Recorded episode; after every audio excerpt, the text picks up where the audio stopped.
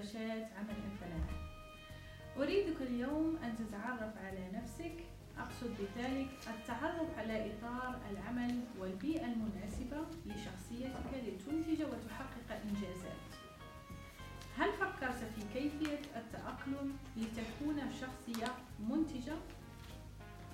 الوقت الراهن مضطرب بسبب عوامل عديدة كعالم الإنترنت، الوباء وإلى غير ذلك، مما يجبرنا على سرعة التفاعل لسنا قادرين عليها على مستوى العقل.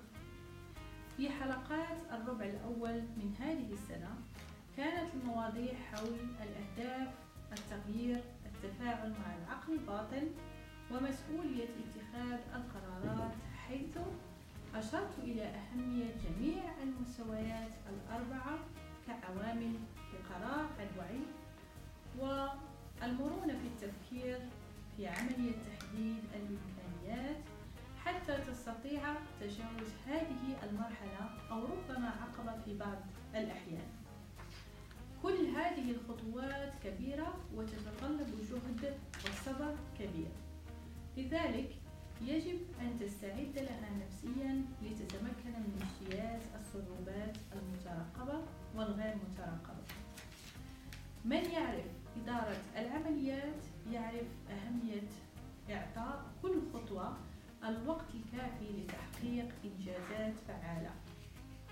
بعيداً عن عالم الإنترنت، هل فكرت في أرض الواقع لديك؟